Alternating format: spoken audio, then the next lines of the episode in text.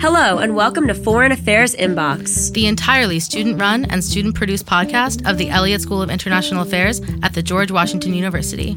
We're your producers and hosts, Taylor Galgano and Emma Anderson, two seniors presenting you with a journalism and international affairs collab on the latest trending global matters.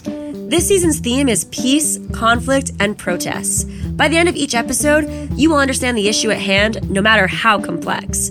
Prepare to hear from us and different Elliott School faculty to help with our own expert analysis. Want to hear us chat about a topic you're interested in? Slide into our DMs at Elliott School GW on Twitter or Instagram. Hello and welcome to the special International Women's Day episode of the Foreign Affairs Inbox. Yes, we're very excited to be here. For those of you who have been following Emma and my Elliott School career, we did get our start on last International Women's Day. We did, and you can listen to that episode on our Spotify page and our Apple podcast where we where we interviewed Dr. Shirley Graham, and it was a great episode. Here we are a year later, still doing our thing, Emma. We are, and what's really exciting is that this is the first week of the Commission on the Status of Women. So we will be sort of kicking that off with our own little podcast today. So, all in all, important holiday, great holiday. We love doing a special edition podcast for it every year. Yes. And today we are very excited about this episode because we actually met this woman at a GW uh, Foreign Service Women's Networking event. We were so excited to meet our guest today. Her name is Susan Slombach. Miss Slombach has over 25 years of experience in the field of international development, focused on gender and women's economic empowerment. She has just completed an assignment in Afghanistan as chief of party for a USAID funded project. Miss Slombach conceptualized, designed, and launched the project that aimed at creating and improving incomes for over 15,000 women in the embroidered products sector in Afghanistan. Miss Slombach has lived and worked in a number of diverse settings, including Afghanistan, which she just came back from a few months ago, Pakistan, Jordan, Lebanon, Egypt, Algeria, Ethiopia, Sri Lanka, and Vietnam. Wow, very impressive. And also, just as a side note, throughout this episode, we're going to keep the Afghan women's names protected just for their own safety very exciting to be discussing on International Women's Day. Thank you so much for being here. Why don't we set the stage? What is Afghanistan like today, in particular from the women's context? Afghanistan is now the least peaceful country in the world, and that certainly has contributed to women's insecurity. But while insecurity remains ever present, the people of Afghanistan show unwavering resilience, and certainly women are leading the charge. Many women cannot seek employment because of restricted social rules and a lack of basic education. Women are also very much victims of sexual harassment and intimidation. Only one fifth of Afghan women are actively employed. Most work in informal sectors, which means that they are not really credited for contributing to the economy, which drastically is underreported. However, on the positive side, women hold more positions of power than they have ever in any point in Afghanistan's history, including ambassadorships and more than one quarter of seats in parliament. So while in some places women are lagging behind, in others women are progressing. So I think that that's good news. Yeah, it sounds like good news. Right. So, just to clarify for some of our listeners, when you said that most women kind of work in informal sectors, what does that entail? Informal sectors are not really employed, quote, quote. They work in agriculture. A lot of women are working in home based businesses. I like to call them micro enterprises because if they're home based and they are earning an income, they are in fact micro enterprises. They could be working with embroideries like uh, the project on which I was working was focused. They can be doing beauty salon work. They can be doing agriculture type activities, including kitchen gardening. So women are very active, but they're just not represented well. So you start to talk about the embroidery and as that sort of one informal job that a lot of women in Afghanistan do. I know you just got back from your project in Afghanistan a few months ago now. Can you give us a brief overview of what you did there? Sure. Working with a U.S. based implementing partner, I helped to design and launch a USAID funded project focused on creating and improving incomes for women in the embroidered products sector and also facilitating the sale of embroidered products in both domestic and international markets The project aims to assist 15,000 women by collaborating with local implementing partners. And I want to stress the importance of what local implementing partners do for a USAID funded project. We, as Americans or foreigners, can't go out into the field to actually work directly with the women. It's very rare that I was able to go out and see these women actually in a training program or working in their homes, especially. But through local implementing partners, they really facilitate and champion the effort. So, what we did and what the project is currently doing is we're working in key regions throughout Afghanistan to build the capacity in both business and technical embroidery skills, including understanding designs and trends to respond to local markets and international markets. It's very important for Afghanistan to understand what the world is like outside of their borders so they can become competitive in the global economy. And women will help to do that.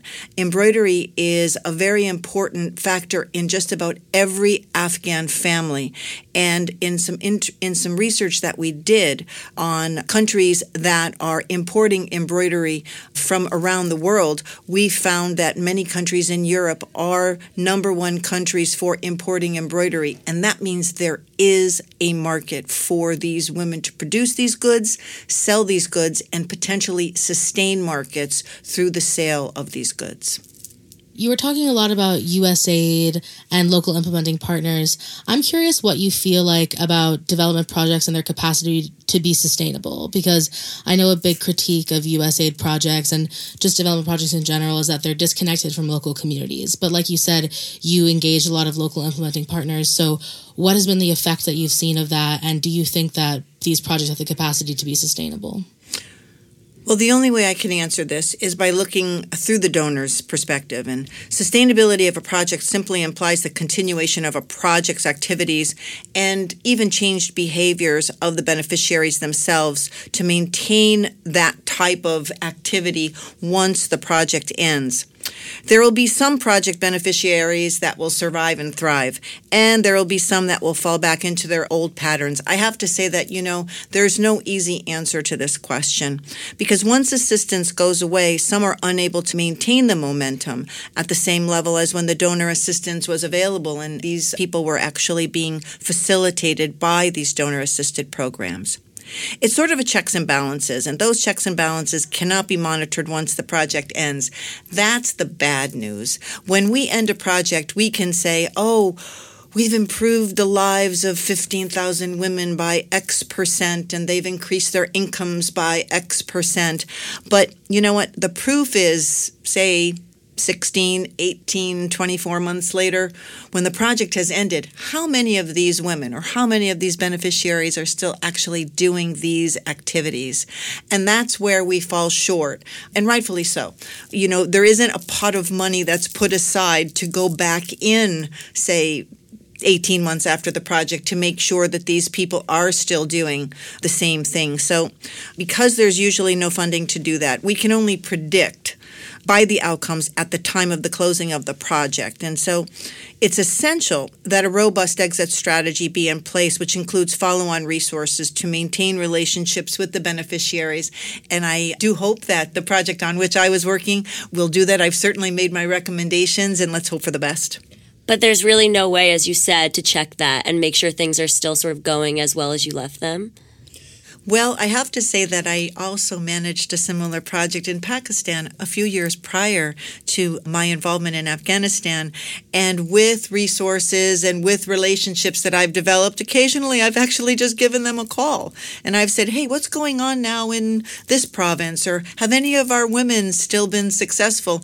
And I have to say that that project ended in 2014, and many of them have, in fact, maintained or grown their businesses so I do have to say that the development initiatives do work, but we cannot really track them as closely as we'd like. You talked about how you're still able to keep in touch with many of the women you worked with. Can you share one or two examples of women you've worked with in Afghanistan who have benefited from your project?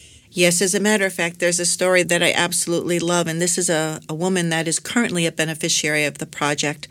One of our beneficiaries enrolled in our training program to enable her to build her business and technical skills, as I mentioned previously, and to manage up to 30 women embroiderers to promote and sell their products in the markets. This is an unhappy story in the fact that she was forced to marry at the age of 13 to a man four times her age. She was never able to go to school until her husband passed away 15 years ago.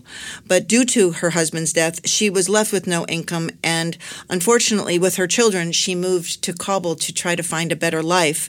And this is where the resilience kicks in. And this is where we have to say that Afghan women do survive and thrive in ways in which we cannot even imagine. She attended courses to build her skills, including literacy courses. And that helped her to enroll in our project.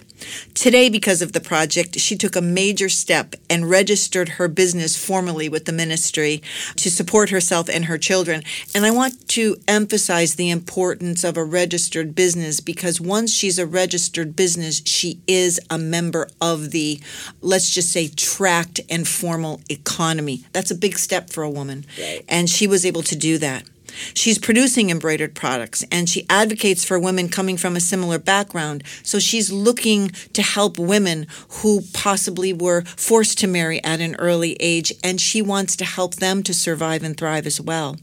She works with the families of her embroiderers to enable them to work with her. So, first, she had the resilience to take the leap of faith to improve her situation, and through the project, she gained the confidence to build her business with long term goals of helping other women. So, in my mind, she's a champion, and I really wish her the best. Wow, so that's that's a great story. While you were in Afghanistan, did you sort of run into any challenges that women faced while trying to introduce their products into the market? Yes, and this is one problem that I think needs to be addressed, and the project is addressing it, and that is the quality of the products that will be available to the local market are very different than the products that should be prepared for international markets. The women have a mindset of if I produce something of too high of a quality, it won't sell because they're only looking at it from the local market perspective. This project was able to introduce Afghan hand embroidery already to international markets in India, Kazakhstan, and Milan, Italy. Oh, wow. Yes, I'm very excited and proud of what we were actually able to accomplish in Milan. An international market assessment that we conducted told us that Italy is the number one country in the world that imports embroidery. And we just happened to be able to get some funding from our donor, USAID, to introduce embroidery to the Italian market.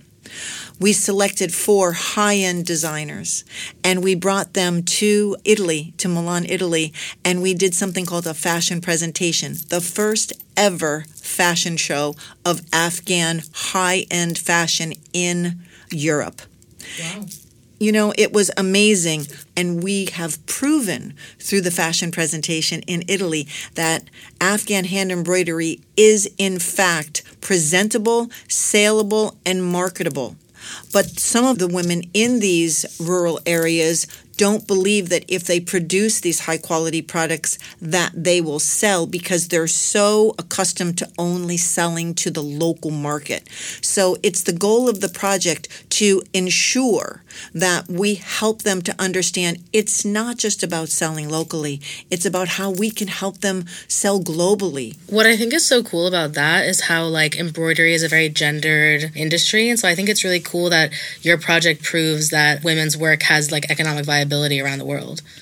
Oh, absolutely. And like I said, it's the products that sell. And when you put these embroidered accents on them and you tell the story, there are a lot of conscious consumers out there that want to buy these things. And when they know the story, they'll go back and they'll buy them again and again.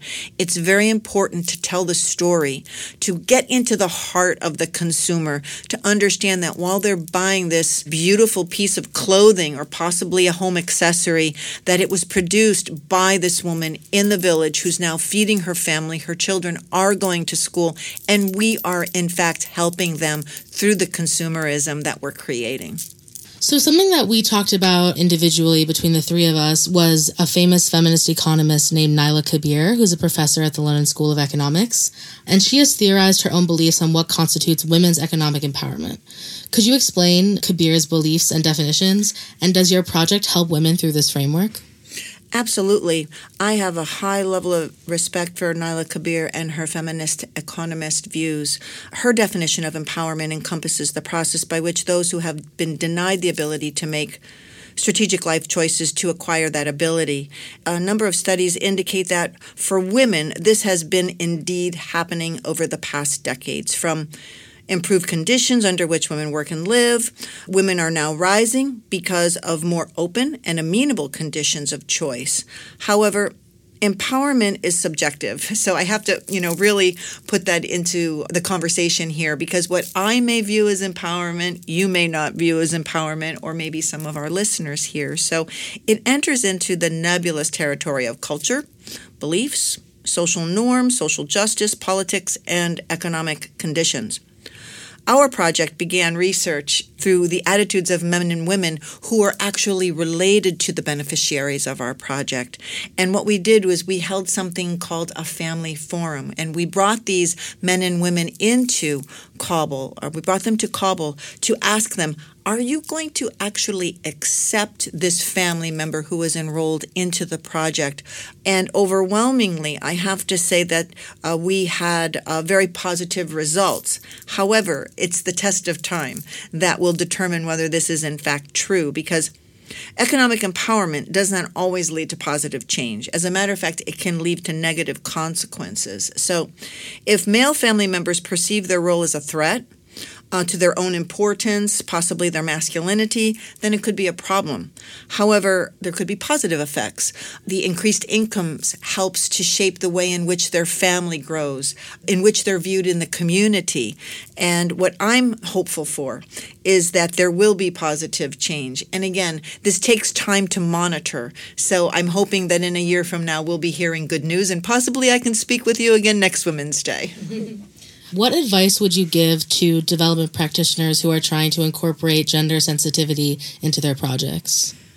Well, the advice that I'd like to give is while we're all uh, concentrating on our theories and you know things that we learn through our academic studies that ultimately putting theory into practice. It's again subjective to the situation. I'd like to just say that you are an inspiration to others. And more importantly, be prepared to be inspired by the women you meet and work with because I certainly have been. There isn't a day that goes by that I do not feel pride in the work that we do to help women achieve their dreams. And these dreams are attainable when we work together. So, um, what I'm looking to see in the future is that there's not only male gender champions, there's female gender champions. We're working together to help women aspire to their goals. And that's hopefully what I'll be dedicating the remaining part of my career to. Thank you so much for coming on today and celebrating International Women's Day with us. The projects that you did in Afghanistan and Pakistan were both super interesting to hear about. Thank you so much. I am very honored to be here with you as well. Thank you. Happy International Women's Day. Happy International Women's Day to you as well. Wow, what a great episode for this International Women's Day. I loved learning more about Susan Slombach's project in Afghanistan. She said a lot of really interesting things about economic empowerment for women that I thought were really important, especially like the way she highlighted how economic empowerment is a cultural issue. Yeah, for sure. I mean, Emma, how did you feel listening to this? Because I know this is like the field that you want to go into. So the whole time I was thinking about, I was sort of imagining you in 20 years from now doing kind of similar projects and stuff. Yeah, well, what I think is really interesting about development, and part of the reason I asked the question about the capacity to to be sustainable is because development has sort of a bad reputation, right? For just sort of coming in and then pulling the rug out from under and creating dependency. But the way she spoke about her project, it seemed like it did have a long lasting impact. And I really do believe that the biggest glaring issue from development missions and projects around the world is the lack of gender sensitivity. Because I think that when you engage women, you engage like an entire society, which is something that we know, but it's not really implemented in all different development projects. And I think that in order to really achieve sustainability, women have to be involved. Yeah, I completely agree. Well, thank you guys for tuning in and happy IWD 2020. Best holiday ever. Like what you've heard? Don't forget to follow us on Spotify, subscribe on Apple Podcasts, and most importantly, link your friends. I'm Emma Anderson, And I'm Taylor Galgano. and thank you for tuning into this episode.